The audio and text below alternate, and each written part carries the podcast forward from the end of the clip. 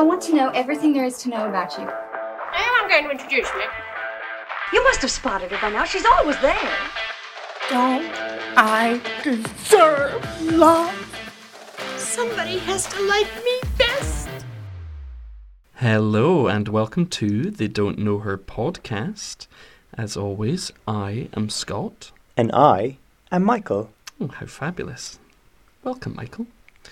Uh, we are here once again to celebrate a star of the big screen who we would just like to see more from, more for, um, because, you know, we have a soft spot. And in this case, I think definitely a soft spot. Um, we are choosing uh, this person today because we are spending a few episodes celebrating uh, queer stars on screen. And this is one that has been on the list for a while, um, maybe for different reasons to others. I'm not sure. But, Michael, who are we talking about this time round? We are talking about Lee Pace. Lee Pace, we sure are. Now, why do you think Lee Pace has been on our list for a while? Why does it feel like it's time to talk about Lee?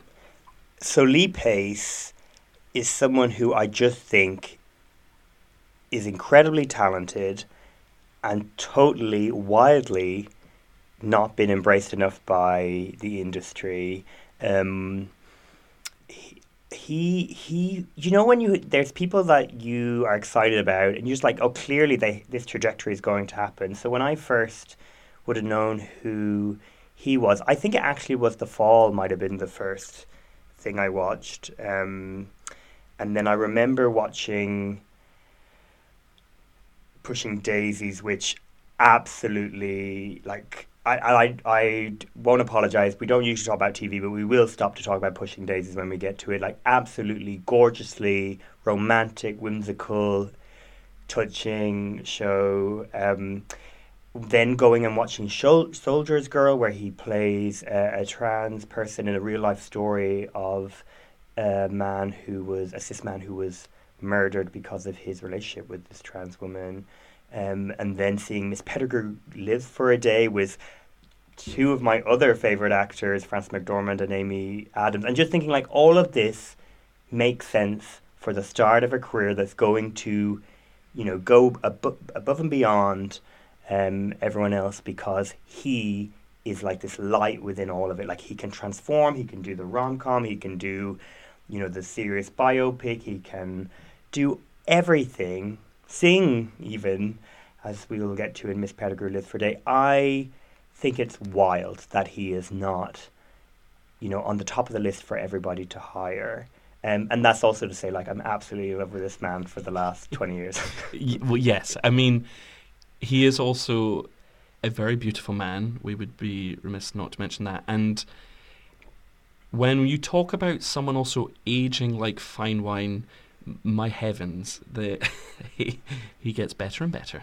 And he also he gets more and more confident. He seems yeah. and more sort of relaxed and more mm. where he played like in Pushing Daisies or even the fall like uptight people. Now he just seems and even when he's interviewing stuff, he's like he's like you know you're kind of average um, actor in the way he's talking about enthu- like he's enthusiastic. You know all this. Now he's just very chill and very sort of.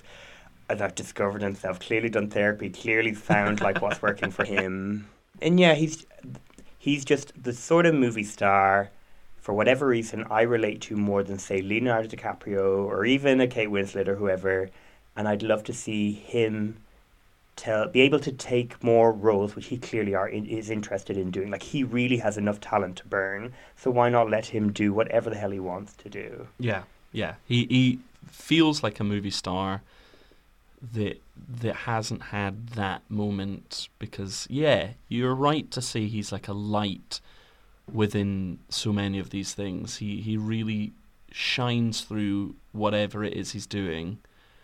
It's it's a natural, a really natural gift that that star quality that he has. So I'm I'm with you absolutely.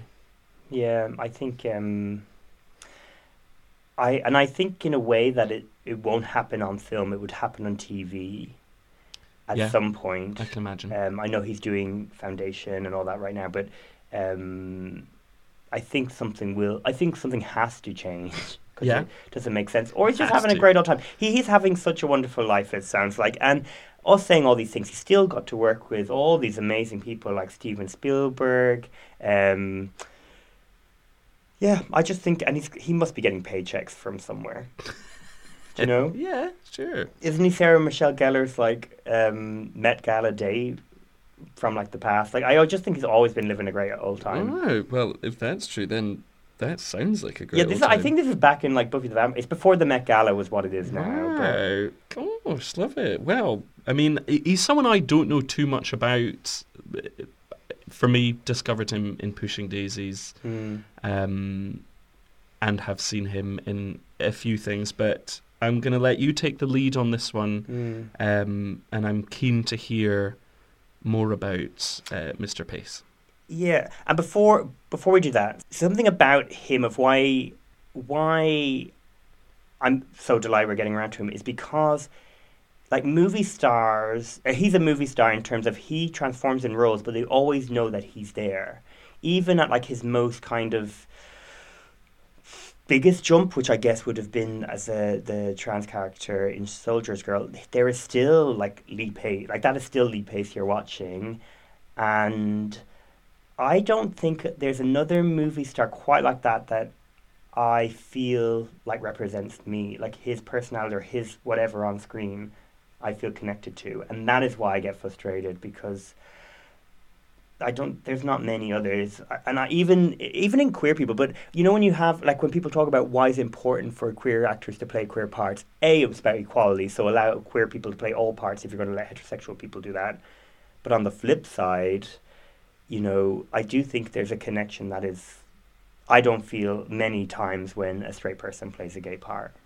Okay. Do you know? Yeah. And I think he's perfect. So, I I would love to see more of him on stage, on in cinema screens, on small screens, whatever, whatever, whatever he bestows him, bestows, It's gives himself to us. Yes. Anyway, sorry, but let's go. Let's go into the details of Lee Pace, um, who actually is called Lee Grinner Pace, which I can. I mean, I loved it, but I would drop that too. Um, he was born in March um, in 1979 in Oklahoma. His mum was a teacher and his dad an engineer. He spent many years um, in his early childhood in Saudi Arabia as his dad worked in the oil business and they traveled around um, before going to Texas where this is a Wikipedia fact, which I didn't double check, but he apparently went to high school with Matt Bomer. Oh, Um, but I believe Matt Bomer is slightly younger, so I don't know if they're in the same year. Anyway, um, Lee was a competitive swimmer for years, Ah. but due to, which is what if you had a tall it. son, you totally would do that. I see it. Where you go? Oh, you ju- just because he's beautiful and tall, Yeah, tall. and but he also would have been like maybe 12 or 13 at this point. But anyway, regardless of that. See it now. He- see. yeah, exactly. We're not unseeing any of that. Um, but due to damage in his ear, he had to give that up. And apparently, how he tells it is that he was devastated. Hmm. Um, so much so that his mum thought, with that dramatic uh, performance, you should go and do acting. I'm not joking. This is the story he tells really? anyway. no, Um, so, I so yeah, what a wonderful parent to be like, I I see see something. where we can use this energy. Yeah. So he talks about like everything in Texas is competitive, and then he gets into competitive um, drama tournaments. Um, I beg your pardon. yeah, exactly. I d- and I tried to find more information. It sounds like like they get monologues and things like that, and they like are compared, Okay, which sounds like a lot for young children. Um, anyway, he was obviously very good at this. He talks about um, doing roles, um, including one from The Heiress. Um, you know the Olivia de Havilland, amazing movie. Um, he played her father, not even the like young hot man in it that Montgomery Clift plays in the film, um, and also uh, Crazy for You the musical. Um, where he also tap danced and such. Um, he also talks about in that time like discovering plays like Angels in America and finding his uh, crowd and his voice, his like kind of personality. He just sees this as like an amazing time for him and really nourishing. Nice. Um, so of course, um, he decides to go to the acting school, I guess, in America, Juilliard. Um, he talks about um, he did not apply for any other school because that was the school for him. Wow. Okay. So he And so he had no not backup plan. accepting any other. Exactly, and thankfully, of course, he did get in. There he, you know, explores and loves Shakespeare, Chekhov, etc. He plays Romeo in Romeo and Juliet, and he plays the titular Richard II. Um, and it actually made me think a lot about how wonderful he would be at Shakespeare, and I would love. He's never done it professionally, Shakespeare, and I actually would love to, to see. Him. I'm kind of sick of Shakespeare in general, but if he did it, and we'll come back to this, but there's one part in particular I think he'd be absolutely wonderful. for. Okay. I look forward to it. Um, so after graduating, he starred in several off-Broadway plays, and is quite quick to get his first major screen role, which is Soldier's Girl, into uh, which is so I can't. I don't. I, I you know being John Malkovich where your one talks about a lisp. Sometimes I like I don't have a lisp until I start saying words like Soldier's Girl. Here we go. That's nice. Soldier's Girl, which is a TV film, but as it was in like film awards e things, I'm, I think we're safe to just talk about it this way. And Soldier's Girl is uh, directed by Frank Pierson and is based on a real life story about a private named Barry Winchell who is murdered in his bed by his bunkmates. Um, in the film, Lee plays C- Calpurnia Adams, a trans woman that Barry is in love with. You may think that I'm the center of this story, the main character, as they say, but I'm not. True, I glitter more than others, and I admit I've always craved the spotlight. I get the attention because I'm flashy, like the gowns I wear. I'm the rhinestones of this story. But the true hero of this story, he was as quiet and as solid as a Chanel suit. Had you seen it before? No, I'd never even heard of it before. Actually. Uh, That's an interesting one because when I would have first seen this film, trans stories were not told in a very authentic way, let's say. Like, we didn't have, you know, we're talking Soldier's Girl predates by quite a lot something like Transparent, which in itself has aged quite a lot now. But I think, weirdly, compared to something like Transparent or Transamerica, Soldier's Girl holds up better in many ways. Um, I th- I think it's it's just a horrific story. It's a horrific story to watch and to think about. The way that it's told is probably as heartfelt and respectful as you could do. Like um, Lee Pace talks about Calpurnia being involved in the production very heavily and being Okay. there on set.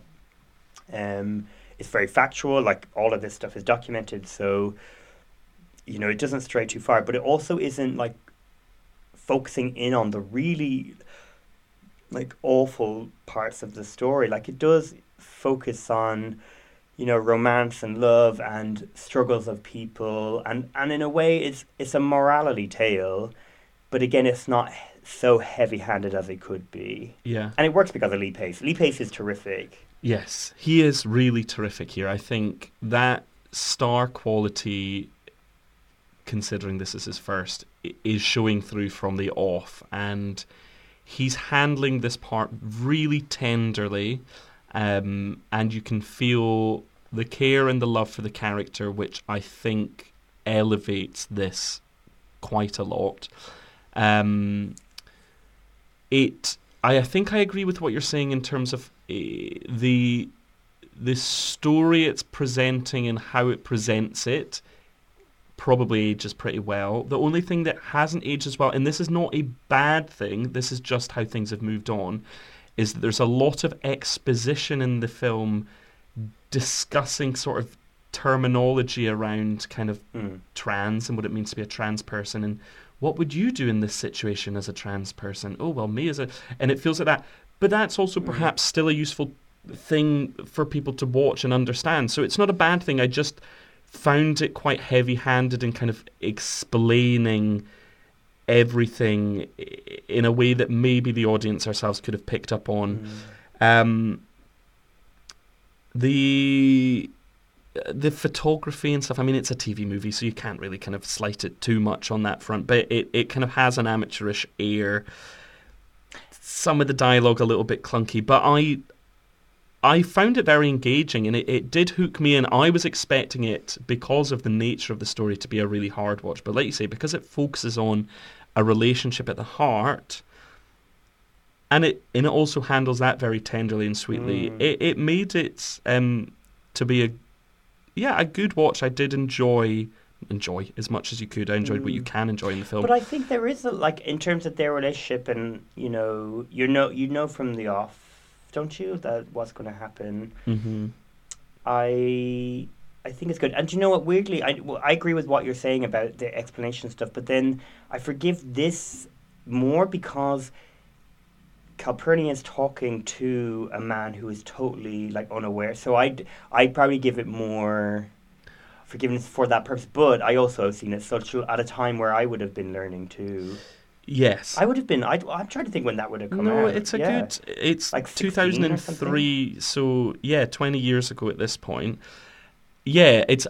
I'm actually talking about moments between two trans characters in the film, her friend, and yeah. talking about the trans spectrum and stuff, and and therefore I still think that's valuable. It's valuable, but Mm. it just felt uh, forced in, Mm. so it felt unnatural. It, for me, it interrupted the flow of kind of the dialogue, and it, it felt a bit kind of. Uh, lectury school teachery Mm. at, at points um, yeah, and I agree. Twenty two years is a long time. But yeah, I yeah. And would you recommend it to anyone? I, ju- I only say that because what rewatching it, I was like, God, well, I a can't believe I watched this at the age I was. Do you know, like that's we were at that time too. So many queer stories ended with destruction or violence or death. Um, now this is a more sort of kinder, if if you can't even say that, version of it than some of the others. But God, what a harsh like. I'm so relieved that we have more queer stories with happy endings. Yeah, I would I would recommend on the basis that I think it handles the central relationship tenderly, and as we have this um, central cis male character falling for this woman, it feels you know it feels like there's a kind of a question there, but he still goes with his heart, and I respect it for allowing that to happen, and it, and, it, Mm. and you feel that he loves this person and will move past these things and you know meeting the friends and all of this thing and, and, and kind of involving himself in her life. I, I respect all of that. Um, it's just other things I enjoyed less. So the the lead played by Troy Garrity always seemed kind of drunk to me in a weird way but maybe he was meant to be and what blows my mind which I I didn't know, is Jane that he- Fonda's Jane son, Fonda's yeah. son He he is he is not the strongest point of the film. no he's not But also for whatever reason, he also doesn't derail it. Like it's not bad Mhm. enough to think. But I agree with you. agree. He's a bit dazed the whole time. He is sort of dazed. But I mean, he's not going to be the standout because Lee is the standout. And I think that would happen even if we had a much stronger performer at the heart. Um, sorry, playing the that character. Um, because Lee is so magnetic that it would be hard to be the, Mm, uh, the yeah, strongest Lee point. absolutely transforms into this sort of it's and it's not even like um ultra glamorous or like it's still it's a realistic I'm assuming um whether it's Calpurnia's realism or not but someone's realistic of being in a bar in a very kind of low key life just living their day to day you know thing and yeah I I really I really do think Lee Pace is amazing. That's something about rewatching. I was like, whoa, no, this is great. So it's no surprise, like he's nominated for um, Independent Spirit Award, um, which I'm confused how that is happening if he's a TV film. But he's Yeah. nominated against like Bill Murray in Lost in Translation, Wow, um, okay. and then the Golden Globe Award for a TV movie, and he wins the Gotham Award for breakout role. So absolutely like game changing, obviously for him, and what a start. Yes. Yeah, agreed. He then goes on to Wonderfalls on TV, which is very notable because it unites him with uh, one of the co-creators, Bryan Fuller, who we'll talk about in a bit. Um, and he also goes um, onto off-Broadway work um, with the plays Small Tragedy, which is by Craig Lucas, who we recently talked about because he was a writer of Longtime Companion. In 2005 2006, we also on film get him in Merchant Ivory's The White Countess. Um, very exciting. He absolutely loved that he's been in the Merchant Ivory movie, which any self respecting gay person would. um, Richard Hitchcock's Truman Capote film, Infamous. Oh, okay. Infamous is a goodie. Yeah. Yeah. Robert De Niro's uh, dir- directorial, I can't even say the word, the Robert De Niro's directed film, The Good Shepherd, and then also Tarsem Singh's The Fall. I think out of all of those, The Fall is the most significant film there. Um, it is a film which is actually like presented by Spike Jonze and David Fincher, so had a lot of uh, support. Um, I again, as I mentioned, I think this is where I first saw um, Lee Pace. I can only think that because I saw it in the cinema, and that came before Miss Pettigrew Lives for a Day and Pushing Daisy, so I must have seen it first. Right. Absolutely, you know, struck down by this movie. I think it's such a treat of so like I love stories of like fantasy and storytelling and all this, um, but it does follow this actor, this kind of a kind of a it's actor back in what is it, nineteen twenties, where Hollywood's starting up, and he's injured himself, and he's in a hospital having respite, and so is a little girl played by the wonderfully cute um, Catinca Untaru. Was your friend a pirate? Sometimes. Is that how he hurt his leg? No, he. He does tricks for pictures. You know, flickers, moving pictures. I never seen one. Ah, you're not missing much. and he tells her stories and, and tries to befriend her initially to get medication, like get her to get him medication because he's stuck in the bed, so that he can, I think, commit suicide. And th- but through the storytelling, she kind of helps him along his way a little bit too, and he helps her. Um, it's I think it's a it's really touching movie, but also just a visually stunning treat. Yeah. I've not seen this one, which I do regret. Tarsem Singh is a very interesting filmmaker. We spoke about the Mirror, mirror, we spoke about Mirror Mirror, but we also spoke about um, The cell? the cell. Did we? Who's in the cell? Oh, uh, Marianne Jean Baptiste, of course. Yes, Marianne Jean Baptiste. So I'm annoyed I didn't get to this one. Um, circumstantially, it didn't happen this time, but I do want to watch it because whether or not I love Mirror Mirror uh, or The Cell, um, which was perhaps more taken by, he is a fascinating filmmaker, and the kind of landscapes he conjures up in his films feels uniquely him. Um, but also just so incredibly striking, regardless of sort of what else is going on.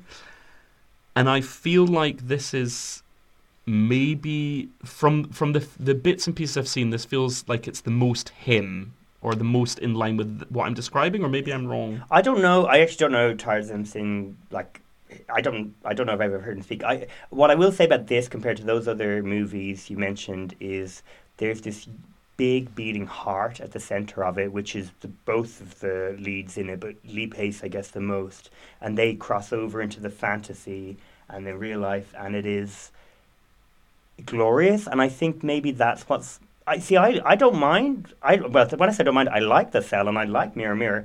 But I think what the Fall has is this heart, and I think the way he uses the locations and the scope and like the imagining of what the world is that Lee Pace character is describing is just like honestly what a treat like to see that in the cinema and now to watch it again and it to have all this practical effects like there's not much or any as far as i can Yeah. tell cgi and I just think that's wonderful. And I do think, again, like, you know, Soldier's Girl showing that, you know, Lee Pace can do whatever drama roles, dramatic roles, then we have um, this showing he can be an action lead. I, yeah, so I love it, and I highly, I highly recommend it to you, to everybody, yeah. Yeah, fabulous. I mean, it, it looks striking from the the stills alone, um, which I feel like I saw such a long time ago. So it makes no sense to me that I haven't actually sat down and watched it. Um, I think it also seems like hard work or something you should pay attention to, and actually it's really simple. It's not like The Cell. I Okay. think The Cell is actually quite complicated. Yeah, yeah, Uh, or at least the setup of it. yeah, um, But speaking of of him being versatile in his film roles, anyway, I don't. Oh my God. I don't know anything about. I haven't done that sort of research, um, sadly. But if, if he was interested, um, anyway, in two thousand and seven we get Pushing Daisies, which is Bryan Fuller's creation, and this is a TV show. So please allow me to uh, s- talk about that instead of films. Um, he plays Ned, who is a baker who, for some reason, with one touch, he can bring a dead person back to life. But when he touches them again, they die again. Which is helpful when you're a baker and owning a business because all the rotten fruit and whatever you can just touch and it comes back. But it's not helpful when your sweetheart from your childhood, played by a gloriously um, charismatic Anna Friel, dies. You touch her, but you cannot touch her again. Oh. So, so uh, this is the Come story back, really of the show, as well as that trick is also helpful for the um, the secret agent who lives down the road, who uses Lee Pace, well, works with Lee Pace to bring back victims so that he can find out who's done the murder, or the whatever it is. So it's kind of like Murder She Wrote meets kind of like a Baz Luhrmann film in a way. I don't know, like it's a it's a funny one, but also like a Doris Day sort of comedy. It's very old fashioned. And then you also have Kristin Chenoweth as um, Olive, who works in the diner and is hopelessly devoted to Lee Pace's Ned. Yeah. And then you have Anna Friel's um, adoptive parents. I think they're her aunts, are they? Uh, this this is going to really annoy me, but uh, Ellen Greene, who I absolutely obsessed with from Little Shop of Horrors, and I cannot Susie something Susie Coots or something Susie. Anyway, they're, they're both absolutely brilliant. Um, they're also you know in a, on the game because they're like, why is this person who's dead alive? It is glorious, like, and he is so charming.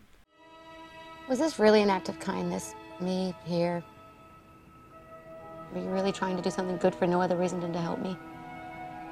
I was being selfish. I'd love to tell myself I was being unselfish, but I know deep down in my primal sweet spot I was being unselfish for selfish reasons. I just thought my world would be a better place if you were in it. It's Yeah. wonderful. It's wonderful. It's a, a show I watched with my mum when it was first on TV, and uh, my mum doesn't tend to watch American shows that often, so it was quite unusual. But I think it was airing on, say, BBC Two or something when it first came out, and we just decided to give it a go, and we were both so charmed by it. I would so look forward to watching it each week because it felt. Um, like just falling into a, a just a world and, and having such a delicious time with it. So colourful, um, just so exciting and fun, and he is just so charming and so sweet, and the whole thing just is. And truly a show that ended before it ought to. I mean, for me, a prime example of the show had more life in it. It, it makes it kind of it gives it more cult flair that it, it, it was cut short and and adds this sort of excitement and, and desire for more. But I I do think this transcends it, and there actually should have been. I think it was cut down before it should It's have. one, well, literally, the story didn't end. Yeah. Um, yeah, I, I love pushing daisies, and would have introduced me to Kristin Chenoweth as well, I Mhm. believe. Mhm. So, who is such Oh, a yeah, joy. me too.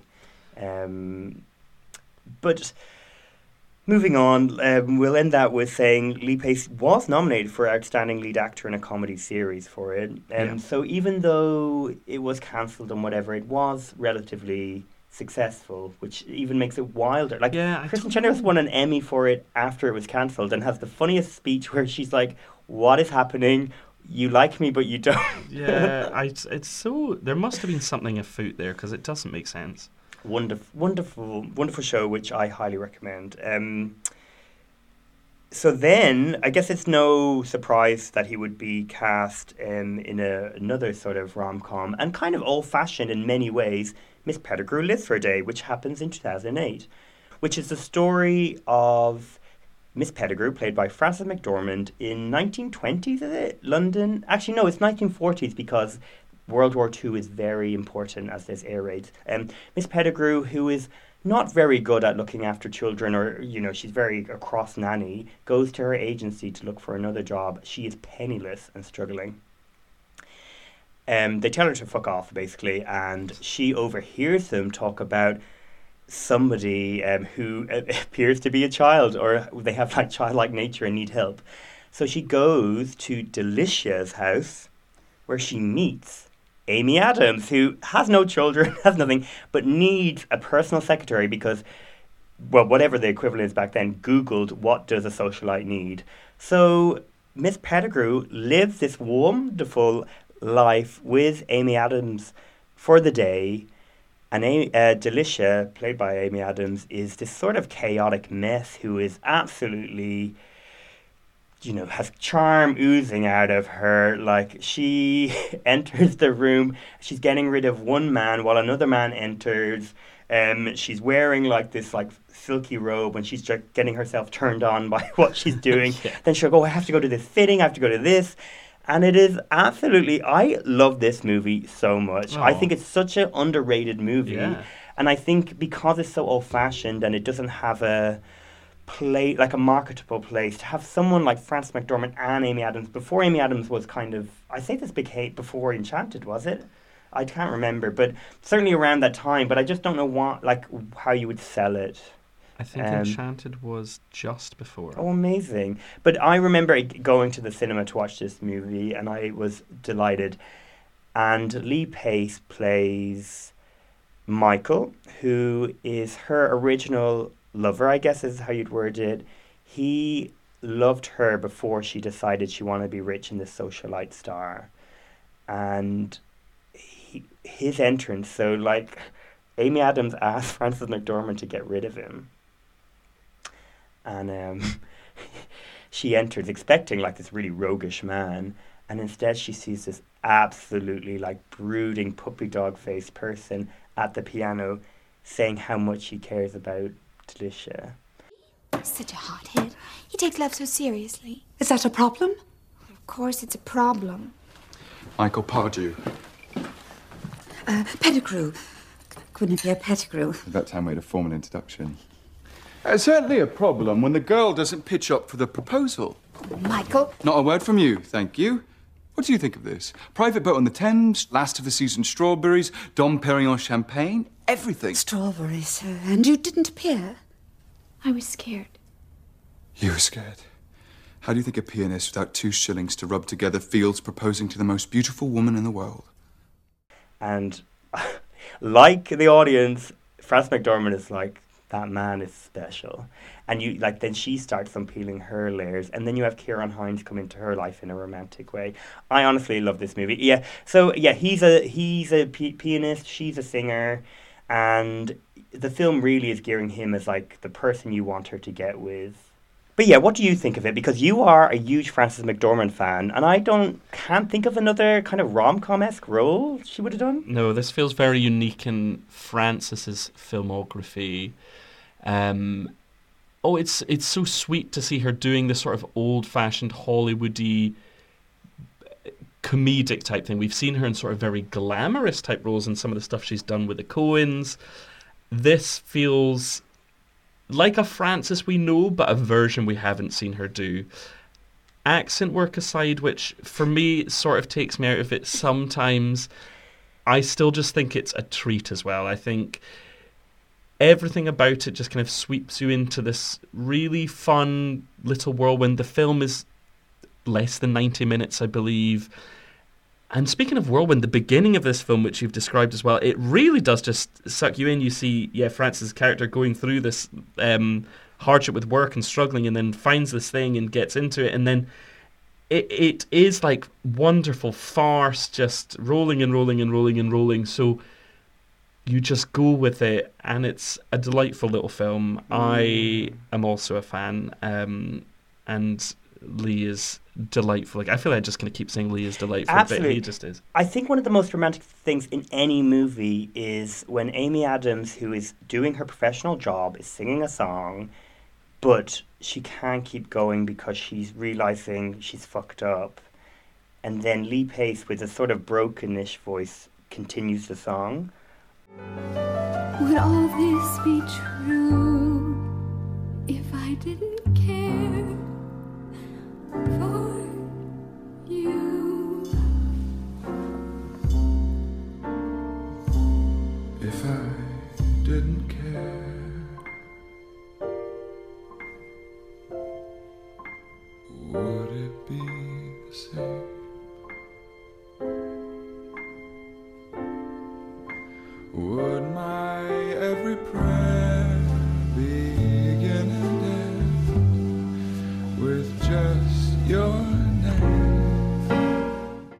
I, I was like, this is what love is. Oh. like this is this is what you want. Someone to support you when you're down. I yeah, but I think it's really lovely. Then there's violence for absolutely no reason. I'm, I'm really, well, when I say violence, he just kick, um, not kicks. He punches Mark Strong. I was just like, why does he have to show his masculinity that way when he's just sung a beautiful song? Yeah. oh. But anyway, yeah, Mark Strong's also in this movie, and it's also very good. Yeah, the cast is Shirley. Henderson. Shirley Henderson. As a villain, about to but like a delicious, like Oh, God, vi- oh my so god, great. and she and you can tell her and Ciarán Hinds like the characters had great sex, which would make sense. Like you know when you have villains in a story, you're like oh, and they're like trying to get the man, but you're like oh, I don't see it. Like I can see those two. Mm. Um, but I also see Ciarán Hinds and Frances McDormand who have lovely chemistry. Why Yeah. that hasn't been explored? Yeah, that's an interesting one. I almost want to say they have been together again on screen, but off the top of my head, can't think what it would be. So no, it probably hasn't. Or reunite them. I'd love to see a rom com with them Mm, too. She yeah. play an Irish lady this time. Absolutely. They did, however, reunite Ciarán Hinds and Shirley Henderson in The Girl from Harry the Potter. North Country Oh, yeah. on, on Oh, stage. of course, which. I worked on, and I absolutely love. That that is one of the best plays ever. I was actually thinking, oddly enough, they've just they've announced Olivia Colman playing the Shirley Henderson part in the film, but Frances McDormand would have been a much better fit. Interesting. I mean, Or Shirley it Henderson. should be Shirley Henderson. because the, her Olivia voice. ugh, I, I love so. Olivia Colman, but I dread that a little bit. Anyway, we move on. But maybe not upwards. No, we do because he is in a very tiny part in 2009's A Single Man, which is Tom Ford. Ford. Oh my God, I nearly could have said anything. Tom Ford's uh, first uh, film that he directed and wrote. Um, he plays an attractive colleague of Colin Firth. I mean, he's attractive in everything. So, sorry, I should just say he's, he's just in there. He's just there. They like it's when Colin Firth is like staring at people playing tennis and everything goes to bright colors for a second. Mm-hmm.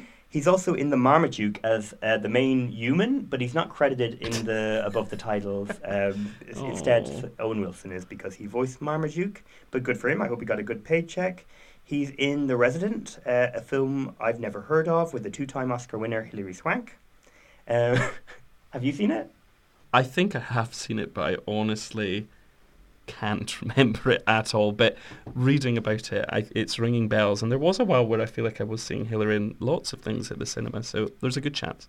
You and no one else sounds like. No, I do. Hilary Swank's someone that I just. It just she's just an interesting person to have two Oscars and is clearly talented. Mm-hmm. Mm-hmm. Like, do you remember? There's this really great actress roundtable where they're they're talking about. You know, Amy is Amy Adams, and that Ben. oh, No, is Amy Adams and Nicole Kidman saying they were circling a project and they mentioned someone and Hilary Swank's like, "Oh yeah, I want to make that." Whereas Amy Adams and Nicole Kidman were like, "That was bullshit. Like, we'd never make that." Uh-huh. Anyway, well, read into that as you like. Sorry. Um, in 2012, we have Lincoln, so working with Spielberg playing a racist. Um, he's also in Twilight 2. I just wrote Twilight 2, but it's Dawn of the the Dead. No, Dawn of something. Breaking Dawn. no, is that not Michelle Williams' song? No, no. So Breaking there's the. Twilight, Breaking Dawn, and Breaking Dawn Part Two are the the final. Hmm. Oh, so there's only ever three. There was four films, Oh. so there's no five films: Twilight, New Moon, Eclipse, Breaking Dawn Part One, Breaking Dawn Part Two. There's five. Well, I've just written Twilight 2, uh, 2012, and he was in one of those. Um, and I, he seems to have really enjoyed working with Bill Condon because he was a huge fan of Gods and Monsters. Oh, good choice, good taste. Um, then he was in the Hobbit trilogy, playing an elf. Yes, I mean, it felt like it was time to watch the Hobbit trilogy for this because I've protested Have you not for so any of them? long to not watch the Hobbit trilogy because I found it so egregiously self-indulgent that someone would turn a tiny little novel into three three-hour films.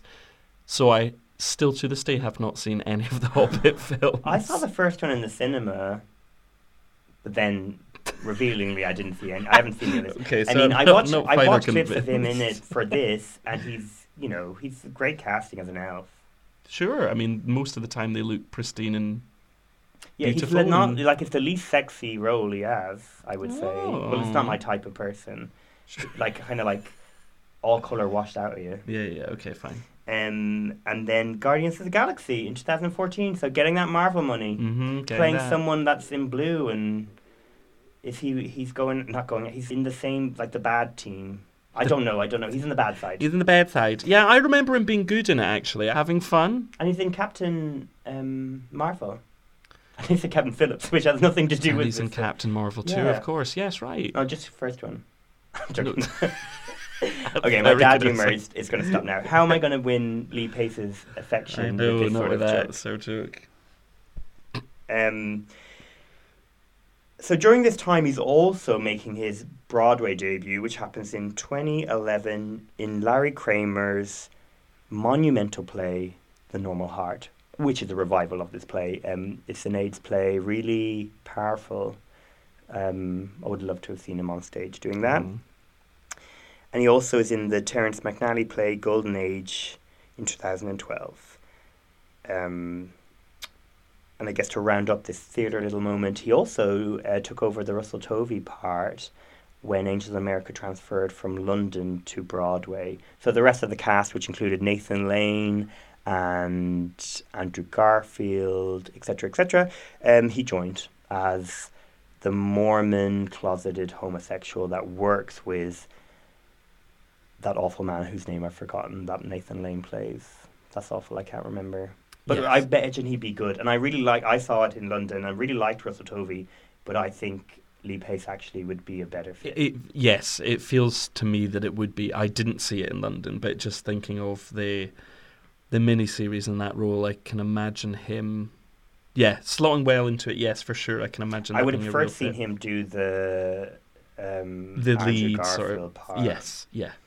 but that's a whole different thing, which I'm sure I've gone on about um, with that. Um, talking about equality and representation, Mhm. such as that. Um, okay, so more recently in film, he can be seen in The Book of Henry from 2017, Driven in 2018, Captain Marvel, as we talked about in 2019, as well as on TV for Halt and Catch Fire from 2014 to 2017, and Foundation, which is ongoing.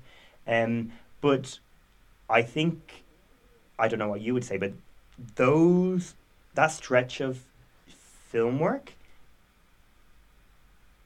is disappointing considering how he started his career and all the talent he has. I don't know how someone who's been able to show so much is not getting more parts in large projects. Like why why is he not in a Wes Anderson film, for instance?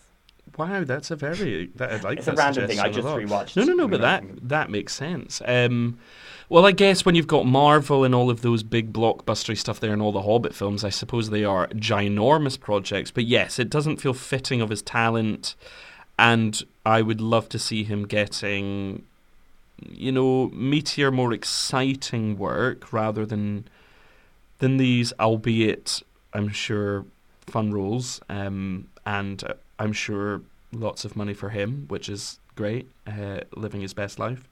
But yeah, I would love to be seeing him take on more challenging work like we were seeing when he was starting out. Yeah, for sure. I mean, there is one more film we'll get to talk about um, where I think people are clearly latching on to what he's capable of with an interesting part. Um, but I totally agree. And I do, I still, I will get to it at the very end because I do believe there is more. I think he becomes a sort of supporting part that's doing interesting things um, because he clearly is someone who's very aware of the world that he's working in. When we talk about, even going back as far as Soldier's Girl, he talks about the importance of having Calpurnia there so that he's not just doing what he thinks is a trans character or trans performance. Like he is aware that e- even when people weren't talking about trans rights as openly as they are now, um, that that is important to do. So I do think like he's someone you'd want to have on board in your in your movie. Why he's not in the Barbie film, I don't know, because he's like the perfect Ken. Oh, he would be a perfect Ken. Or I mean, there's many Kens in Exactly. the Barbie movie, so definitely. Why and I feel like the thing about the Barbie film would be like there is like no perfect, like everybody's perfect.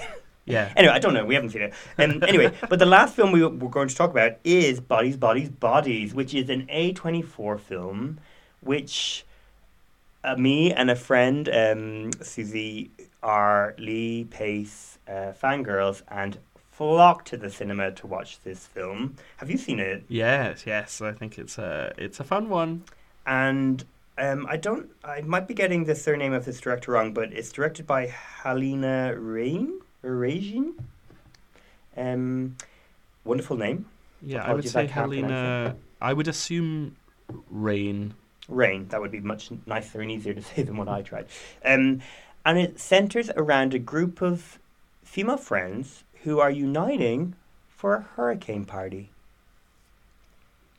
Wish I was there. No, actually, I don't. or not. This is so it's a dark comedy, social satire, horror thriller film. Yeah. Um, you know, bodies, bodies, bodies could refer to Lee Pace exposing his body quite a lot in the movie in a very wonderful way, or it could involve the dead bodies that happen think across the film.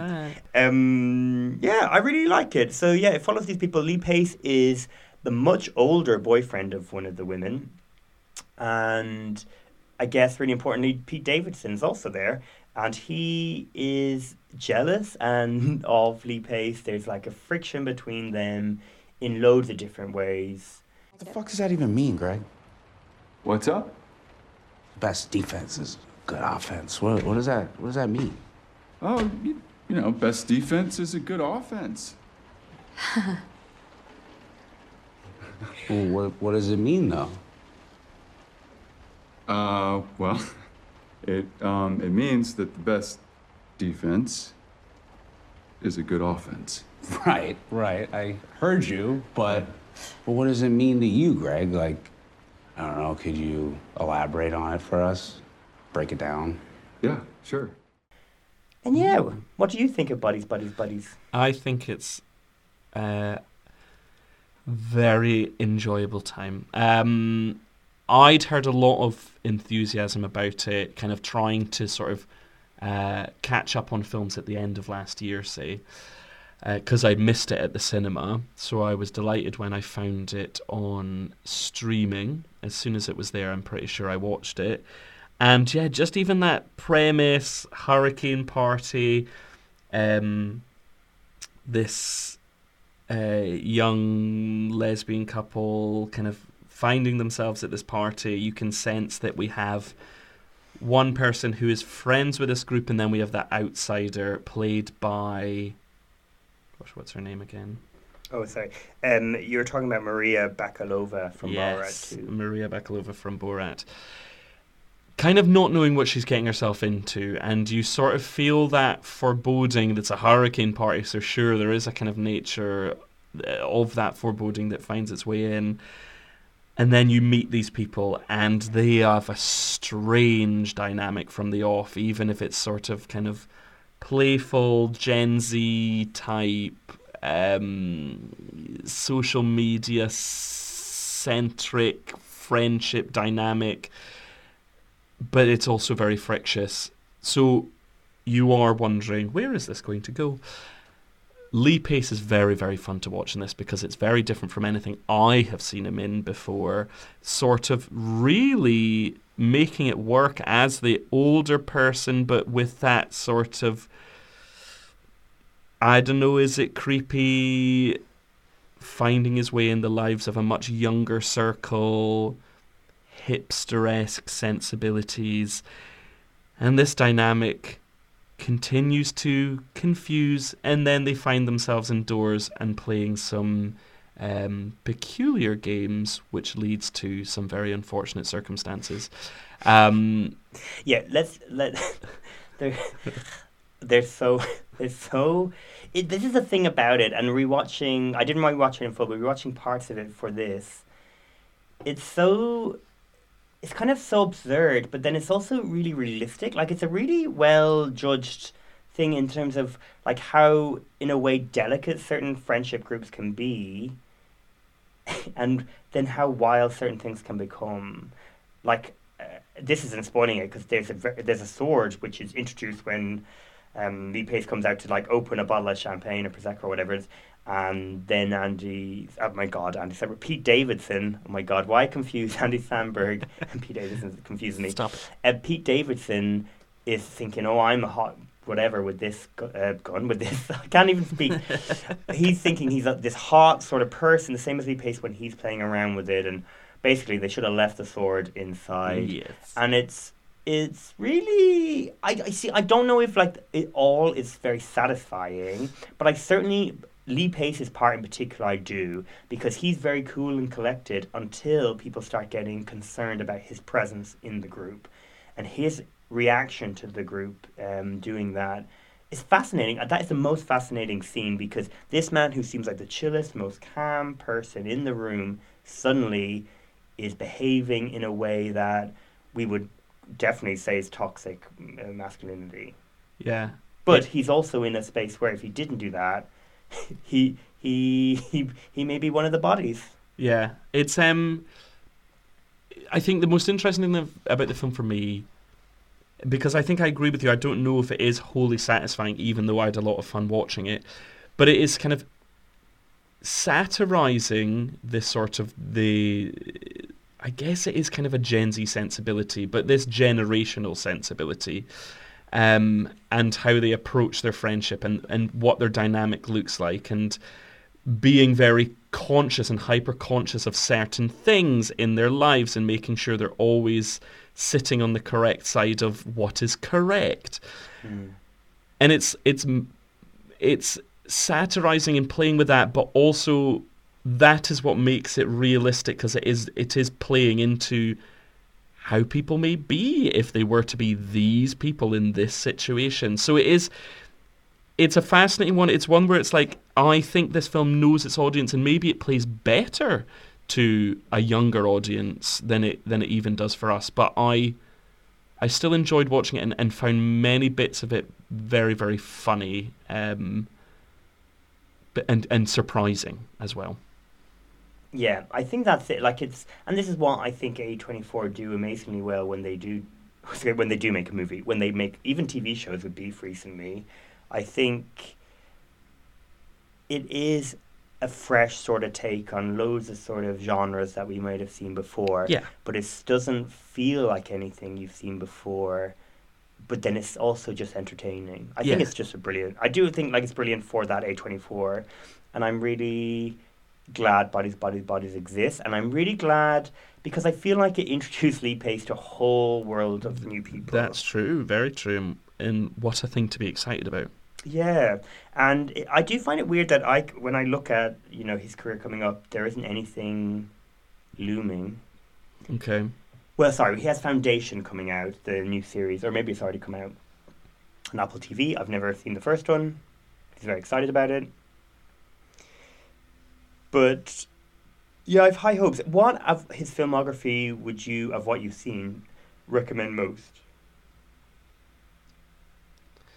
Um, of what I've seen, because I've seen too few of them, um, And you can include Lincoln and like any we haven't talked about. yeah, well, I mean, uh, yeah, I love Lincoln. I think Lincoln's a brilliant film. I would recommend that. But I'm going to lean into another one we sort of skipped over, which is Infamous. Now, Infamous came out of the same year as Capote, and both of them tell pretty much exactly the same story. It is the story of Truman Capote as he is um, talking to these um, murderers um, in preparation for writing his novel In Cold Blood.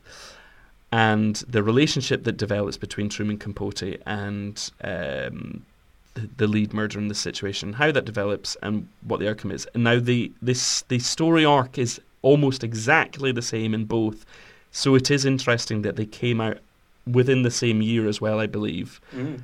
I love Capote. I think um, Philip Seymour Hoffman is brilliant. I think Catherine Keener is brilliant.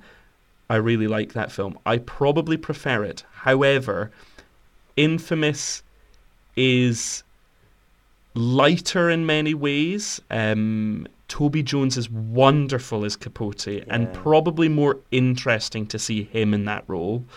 Um, How's Sandra Bullock? Sandra Bullock's also really, Mhm. really terrific in it. It's it's actually the one of them I saw first, I believe. And I really think it's interesting to look at these two films side by side because they are so similar and they came out at the same time, yet tonally they feel different and they offer different things. And I really love what, what Toby Jones is doing in there. But Lee Pace, I don't remember as much in it but I'm confident that, that he will have also been working terrifically there. So I can't recommend it for him, but I would recommend that film for sure. But I yeah, I, I'm a big fan of Lincoln. When it first came out, especially, I was all about it. Yeah, I really like Lincoln as well. Um, I think I would say, and it wouldn't come as any a surprise to anyone that's listened to this, Miss Pettigrew lives for a day. I think it's such a joy. Yeah. so many times, I'd happily watch it again and again. Yeah, and I will second that too. And what would you love to see Lee Pace do in future? So uh, initially, I just wanted to kind of go down the who's a queer filmmaker I'd like to see him work with who can bring out something fresh and exciting, contemporary, perhaps that I haven't seen from him. I want to see him in something romantic in the gay sense, I think. But So maybe it can. With me and my uh, boyfriend and his husband. your boyfriend and your boyfriend's husband. Wow. Yeah. The dynamics of Michael. Grammar wasn't my strong point. Um, And interestingly, the first name that came to my head is not one that's come before, even though there's lots of filmmakers we've spoken about before. But, and this is a tricky one because I'm not sure within there how I'd like to see him sit. But uh, Xavier Dolan's filmography is a very interesting one for me. There's ones in there I love, there's ones in there I think less of. Um, but I find him to be a fascinating filmmaker especially his first few films, which were truly unique to me in that I'd never seen Mm. someone explore relationships and and character dynamics in that way. I'm a massive fan of Mommy. Tom at the Farm is kind of seared into my head forever as well. I would like to see him in something peculiar in the way that they are, with the heart of something like Mommy, which has so much heart. Matthias and Maxime, which came out a few years ago, I love and I just think it's really beautiful as well. That's more of a kind of romantic film, more than we've perhaps seen from him before. But then as I kind of got thinking of this, like, yes, I would like to see that. Maybe Xavier Dolan does a romance, maybe it has a kind of harder edge. But then Luca Guadagnino's A Bigger Splash came into my head. Mm. And I just Deep was like, energy, oh, yeah. that world. I would love to see him in that sun soaked, mysterious world that he creates in that film, which I think is a really terrific film. So if you could kind of combine those two and the energies that we get from those filmmakers, but I, I do think I want it to be a romantic film. Mm. And then I just need to think of who the co-lead is. Oh wow. Um, uh, see now I'm set by bigger splash, so I'm like, uh, who would be like to Tilda Swinton to him or, but um, I think there's plenty of people in. Oh, I mean, it, if they're similar age, you could go with his old schoolmate Matt Bomer, Mm-hmm. who is a very lovely screen presence. Um, also, weirdly seems much younger. I maybe he, he's a bit like a Barbie doll. Yeah, I think it is. He's got a Ken doll face, but I don't actually think he probably is that much younger. Richard Armitage, if they're still talking. Ah, interesting. Yeah, if that if that's still a possibility, that could be that could be intriguing. Russell Tovey. It depends what the sto- the type. Jonathan None of these are singing to me. None of these are singing uh, to me. do you know? I think my my thing about all of that, and we're going to come into a similar thing when I talk about mine, is that Lee Pace would take all of like the attention. Yeah. In in a way that he just can't help. Maybe that's why he's not a lead and why people don't want him in their movies because he's going to take away all the spotlight. Well, maybe I just need to. g- Okay, if we look at a bigger splash, it's not a gay actor, but if we look at like Matthias Schoenaerts. Oh, but So, talk about yeah, because tho- then- I couldn't cope. I But then great, I want it to be something that I couldn't cope with. So there we go. If you just get Oscar Isaac and Pe- oh, Pedro Pascal, Pedro Pascal Oh, and okay. Lee Pace. Okay, so my um my suggestion is I don't know you prob- I don't know if we ever talked about this, but the Gilded Age, that pretty awful Julian Fellowes thing, which I do watch. Um, Yes. But there's a gay storyline in it, and I was I would love Todd Haynes to direct and write and whatever create a story of the turn of the century New York, so like late 19th century, where people who underneath the surface of what society will allow, there is two men that have fallen in love and somehow make it work. That sounds fabulous. Inspired yes. a little bit by Maurice or Morris and the E.M. Forster Mhm, book, which was mhm. a terrific James Really Ivory movie. Yeah. Um, I think that would be wonderful. Yeah. I I mean That's Lee Pace would me. clearly fit into that ro- world, and again I, I don't know who I would cast in that. And actually, let's stick with the Gilded Age, the Julian Fellowes silly thing, and take Morgan Spector out of it, who may be better known to some people as Mr. Rebecca Hall. Lucky him. Uh, yeah, and abs- lucky us, an absolutely gorgeous man. But then we'd have to make it very much about Lee Pace's character. But I would love, love, love that. And I, I know Carol is a happy-ish story, queer story, but I wanted to be happier than that. Like I wanted, like I think one of the beautiful things about Morris is it's so unashamedly happy. Do you know? Towards the end, like it has a happy ending. Mm. Uh, not for all the queer characters, but No. for the ones we care about. Um, oh, sorry, the, the two main ones. I'm so that makes me feel so guilty for the gay man that gets married to the woman. Anyway, watch Morris is the end of the story, and yeah, I would love. I and I think you know we're having this campy new film from Todd Haynes, with Julianne Moore and Natalie Portman. Yes. But I would love him to go and make this sort of sincere period drama Yeah. with style and passion under the surface. Yeah, I mean, I don't know why Todd Haynes didn't come into my head because that that to me actually does just feel like a match made in heaven. I could see Lee Pace in any of the films that he's probably made so far, whatever, whether Oh, it be yeah, like Velvet aesthetically, yeah. Or Far From Heaven or Carol or whatever it might be. So yes, Because the other filmmaker I was thinking was Francis Lee, um, who's also I know Oh, for Ammonite good, and God's Own. Country and Mhm. making that movie where Paul Mescal and Andrew Scott have sex soon. Um, I don't know what it has a name. Oh my! I'm getting so confused. I'm being my I'm being homophobic. That actually is made by the guy who did Weekend and Forty Five Years, Andrew. Andrew Haigh. I'm so sorry. Wow. Two British men that I've confused. Um, anyway, he could work with any of those people, and I'd be absolutely delighted. And he would yeah, also you've named like lots of good filmmakers actually he could work with, and it made me also think of like the, I also was going down like Dee Rees, Gre- Greta Gerwig, Marielle Heller, like all these people that I think would be terrific. And Emerald Fennell's new film, which has that, there's, she's working is on that a the queer sexy one with Barry Keoghan, Barry and the guy from Euphoria? Yes, exactly. The so sexy one. I this this There's episode has been loads. Oh gosh, we're just so Lee uh, working with all of these people, please. as well as Scorsese. Yes, and and those, yeah, and back to Spielberg, sure, yeah, yeah, yeah, yeah. Yeah, West Side Story too.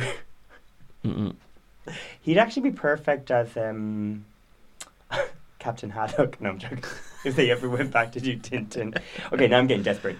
Okay, well, you know what? Thank you so much for indulging me finally to talk about Lee Pace. A pleasure, truly. And where can people find us if they want to tell me to stop lusting over men I'll never have a chance with? No, I mean maybe they too are horny for Lee, and if you are, let us know. You can get us on Instagram and Twitter at don't know her underscore pod, or if you want to really tell us uh, why you love Lee, you could email us at don't know her pod at gmail.com. Yeah, and on social media, please leave the hashtag horny for Lee. Yeah, let's make it a thing. Let's, Let's, make it happen. Um, he already knows. He has that sort of energy as well. Like I know you're horny for me. Yeah, so- oh, he fucking does know it. Jesus Christ, there's pictures of him in a boat. My God. Excuse me. Yeah. Oh. No yeah. wonder you're thinking of a little splash. Um, Little splash. innuendo and. oh Oh my god! the biggest I think that might be the funniest joke I ever told, and I'm so glad it's been recorded. And at least someone out there will laugh at me with that really good joke. Okay, so a little, a bigger splash, even a little splash. Oh my god, I, that was actually nastier than I meant. I, I thought I was getting the title of the film.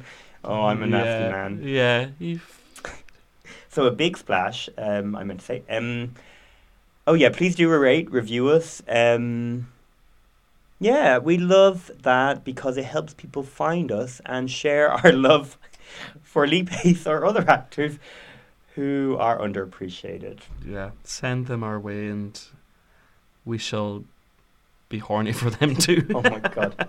Well, um, our next uh, episode is going to be featuring someone very exciting and different. We're going to be looking at a director. a first. We are groundbreaking in what we do We've been told many times. by each other. Yeah. And yes, I hope you all have a wonderful day. Thank you for listening, and thank you, Scott, for joining me as always. Oh, a pleasure, as always, indeed. Have a lovely day. Bye. Bye bye.